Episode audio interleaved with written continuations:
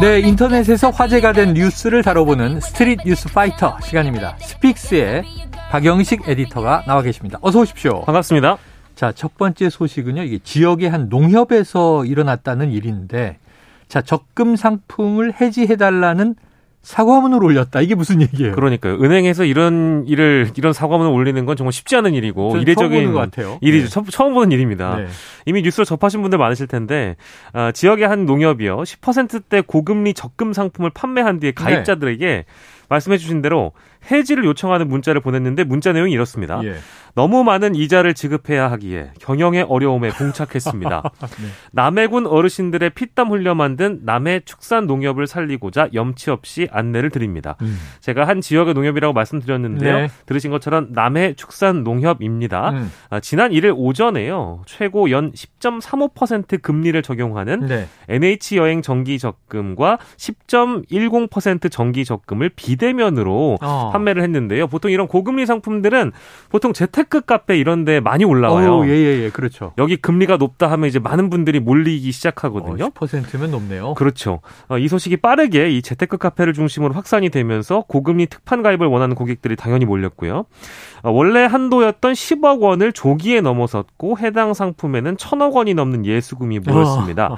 이 농협은 당일 오전 9시쯤에 이게 어떻게 된 거야? 네. 사태를 파악하고 판매를 중단했는데 요. 네네. 이게 어찌된 일이었는가? 그 배경을 음. 보니까요. 직원의 클릭 실수 때문에 벌어졌다. 네. 어떤 실수였냐? 원래는 이게 지역 고객들을 상대로 판매하는 상품인데요. 그러니까 즉 대면 전용 판매 상품이었다고 합니다. 아. 근데 직원의 실수로 이게 온라인과 모바일로도 가입이 가능해지면서 네네. 가입자가 폭증했던 거라고 예. 해요. 어, 직원이 상품 등록 과정에서 비대면 취급하지 않는다, 비대면 미취급 버튼을 누르면 되는데 아. 이걸 누르지 않고 그냥 떠버려서 네네. 이런 일이 발생했다고 합니다. 어, 결국에는 만기일이 되면 100억 원대 이자를 줘야 되는 상황이 됐고 그렇죠. 어, 이 작은 지역 단위 농협으로서는 어, 50여 건의 개설을 정도를 예상을 했는데 네. 5,800여 건의 계좌가 열리게 된 겁니다. 음. 결국에는 이제 지, 아, 지난 6일 오후부터 가입 고객들한테 해지 요청 문자를 보냈고요. 홈페이지에도 사과문을 올렸는데요. 고객님 대단히 죄송합니다. 한순간의 직원 실수로 인하여 적금 10% 상품이 비대면으로 열리면서 음. 저희 농협이 감당하기 어려울 정도의 예수금이 들어왔다고 설명을 했고요. 어, 고객의 40%가 현재까지는 해지한 상황이라고 하는데 현 시점에서는 네. 더 해지했을 가능성이 있을 것 같고요. 네네. 아무튼 이제 이런 어 실수 때문에 어. 예, 한 은행이 지역의 작은 농협이 혹시나 어 이제 큰 피해를 입게 될까봐 해지하신 분들도 더러 있다고 하네요. 네, 직원 실수라니까 뭐 이해는 됩니다만 네네. 지역 고객 대상으로 10억 원어치 정도 팔고 예. 그럼 한 이제 1억 원 정도 이자 지급할 상품이었는데 예. 1천억 원 이상이 전국에서 온라인으로 확 몰리고 아니 저라도 이 정보를 들었으면 이게 가입이 되는 거야? 가입이 되면 가입했겠어요. 왠지 알아봤을 것 몰랐으니까 같습니다. 안 했지. 예. 그런데 만약에 이거 해지 안 하고 예. 은행 책임이다 그러고 끝까지 버티면서 네네. 네. 소송하겠소 그러면 어떻게 되는 거예요? 그러니까요. 이거 이거 같은 이거 같은 네. 경우에도 강제할 수가 없다고 합니다. 예, 예 적금 가입 예. 해지의 경우에는 이 지역 농협 층에서 강제할 수 없기 때문에 어 이제 고객들에게 이제 설득 작업을 하고 사과문을 네. 올리고 이제 이런 작업을 하는 것이지요. 음. 근데 최근에 이 상호금융권에서는 이런 작은 단위의 상호금융사가 진행한 특판에도 금융사가 이자 지급을 실제 감당하기 예. 어려울 정도로 고객 고객이 몰리는 아. 사례가 늘고 있어서 네. 금융감독원이 이 고금리 특판 판매를 좀 자제해 달라 이런 입장을 그랬죠. 전하기도 했다고 합니다. 자, 좀 꼼꼼하게 살펴보고 예. 판매할 때는 어이, 직원은 또 굉장히 또 곤혹스러운 아, 상황이 되겠어요. 정말 그럴 것 같습니다. 자, 다음 소식입니다. 미국의 한 작가에게 벌어진 영화 같은 사연 네. 어떤 일이 있었습니까? 정말 영화 같은 사연인데요. 네. 미국의 한 신예 작가가 어, 사인회를 경험을 하게 됐는데 네네. 그야말로 파리가 날렸습니다. 어, 거의 예, 그러니까 많은 사람들이 찾아온 사인회가 아니었고요. 어, 이 어, 이 일화를 이제 내가 겨, 경험을 했다. 아. 트위터에 털어놨는데 믿을 수 없는 일이 일어났는데 이제부터 네. 차근차근히 소개를 해드리겠습니다. 음. 이 선배 대작가들이요. 너도 나도 나도 그랬어. 나도 신인 시절에는 그런 경험담이 있었어라고 위로를 전했고요. 무명 작가 때는 당연히 겪는 일들이겠죠. 그렇죠. 네. 이제 지인들을 대동하는 경우도 있다고 아, 좀 들어 가족들이 와서 그렇죠, 그렇죠. 개인적으로 들었는데 네. 이제 이분께서는 그러시지는 않은 것 같아요. 그래서 결과적으로는 어, 이 선배 대작가들이 위로도 했고 네. 그리고 이 작품이 이 작가의 작품이 아마존에서 베스트 1위를 이야. 베스트셀러 1위를 차지하는 놀라운 일이 벌어졌는데요. 네네. 신예 작가인 이름이 첼시 베닝의 스토리입니다. 예. 이 첼시 베닝은 지난 3일 자신의 첫 판타지 소설인 왕관과 전설을 출간한 기념으로 음. 오하이오주 애슈터블라의 한 서점에서 사인회를 가졌습니다. 네. 하지만 아, 사인받은 독자가 달랑 두 명이었다고 하고요. 아. 작가 입장에선 정말 부끄러울 수 있겠죠. 그렇죠. 네. 다음 날 이제 자신의 트위터에 공유를 하면서 솔직하게 너무 두 명밖에 안 와서 아쉬웠다. 사전 조사에서는 37명이 온다고 했는데 솔직히 네. 좀 속상하고 창피하다라고 토로를 했는데요. 이 망한 사인회 이야기가 정말 순식간에 트위터에서 퍼져나갔고 네. 유명 작가들이 자신의 경험을 털어놨습니다. 어, 샌드맨이라는 베스트셀러 아. 어, 닐 게이먼이라는 작가는요. 네네. 뉴욕 맨해튼에서 열린 멋진 징조들 사인회에 아무도 오진 않았다. 내 경험인데 아무도 오지 않았어. 어. 근데 당신에겐 두 명이나 왔군. 라고 말했고요. 어, 북커상 수상자입니다. 마거릿 에트우드는 사인회 망한 작가 클럽에 가입해라. 내 사인회에도 아무도 안 왔어. 어. 어, 스카치 테이프를 사고 싶은 남자 한 명이 왔을 뿐이다. 그는 내가 직원이라고 아, 생각했다. 작가가 앉아 있는데 스카치 테이프 있어요. 그렇죠. 어, 그런 위로를 했고요. 네. 그리고 세계 최고의 공포물 베스트셀러 작가죠. 스티븐 킹도. 아, 어마어마한 작가죠. 네, 자신의 네. 사인회를 회상하면서 손님 한 명 있었다. 그런데 통통한 아이가 찾아와서 혹시 나치 관련 책 어디 있는지 알아요라고 내게 물었다고 말했고요. 네. 그리고 어 우리에게 익숙한 분이죠. 어 2017년에 쓴 소설 파친코. 네. 뉴욕 타임스 선정 베스트셀러에 오르기도 했던 한국 작가 이민진 작가도 어. 남편의 사촌만 있는 곳에서 낭독회를 했다. 딱 한 명이었다. 어. 절대 잊을 수 없는 날이다라고 거들었습니다. 파친코는 뭐 드라마로 만들어졌습니다. 그렇죠. 뿐만 아니라 뭐 세계 유수의 베스트셀러 작가들이 이분들 말고도 많이 이제 이 베닝이라는 음. 분을 응원하고 위로했고요. 네. 아까 말씀드린 대로 여기서 끝난 게 아니고 아마존에서 어. 왕관과 전설은 판타지 장르 1위를 차지하면서 베닝은 정말로 감동의 눈물을 흘리며 다시 네. 트위터에 자신의 소회를 밝히기도 했습니다. 야, 옛날에는 그 지금은 대작가들이 무명 시절에 그렇죠. 야 우리 때는 왜 SNS가 없었을까 네.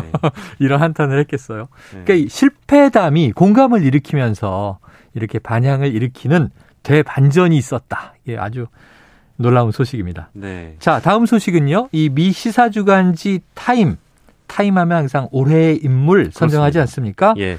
자, 올해 인물 궁금한데 네. 한번 소개해 주시죠. 예, 저희 스뉴파에서는 이제 각 매체들이 선정하는 올해의 인물, 올해의 네 사건 이런 것들 많이 전달해 드리고 있는데요. 모든 매체가 맞습니다. 연말에 올해의 인물, 예. 올해의 예. 사건 뽑잖아요. 네. 타임이 선정한 올해의 인물은요. 바로 볼로디미르 젤렌스키 우크라이나 대통령과 아. 우크라이나의 투혼을 아하. 선정했습니다. 네. 타임은 특집 기사에서 용기도 두려울 만큼 널리 전파될 수 있다는 것을 증명했다면서 젤렌스키와 우크라이나의 투혼을 올해 인물로 어, 선정했다고 밝혔는데요. 음. 타임의 편집장은 아, 이번 결정은 기억할 수 있는 가장 명쾌한 선정이라면서 키이우를 떠나지 않고 남아서 지지를 결집하기로 한 젤렌스키의 결정이 운명적이었다고 평가를 했습니다. 네. 어, 다들 아시는 것처럼 아, 젤렌스키 대통령과 우크라이나 분들께서는 2월 24일에 러시아 침공된 후에 침공을 받은 후에 물러서지 않고 지금 영토를 회복하고 있는 사실 중이기도 하고요. 직후에는 네. 젤렌스키가 뭐 우크라이나를 떠났다 이런 네. 낭설이 퍼지면서 저도 그걸 믿었었어요. 그랬는데 버텼죠. 네, 네. 맞아요. 그래서 어, 그런 사연이 있기 때문에 어, 공개 연설도 한 걸로 알고 있고 국민들의 네. 사기를 북돋으면서 지금 잃어버린 영토를 회복하고 있는 중인 젤렌스키 대통령에 대한 평가가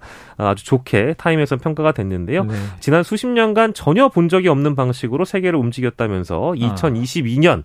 세계는 젤렌스키의 박자에 맞춰 행진했다고 높이 평가를 했습니다. 음. 그리고 우크라이나의 투혼이라는 것도 선정이 됐잖아요. 네. 어, 우크라이나 안팎에서 수많은 사람이 구현한 정신이라면서 아, 이름 모를 병사 또 종군 기자들 사람들을 돕기 위해서 발벗고 나선 요리사와 의사들을 네. 한데 묶어서 우크라이나의 투혼으로 선정했고요.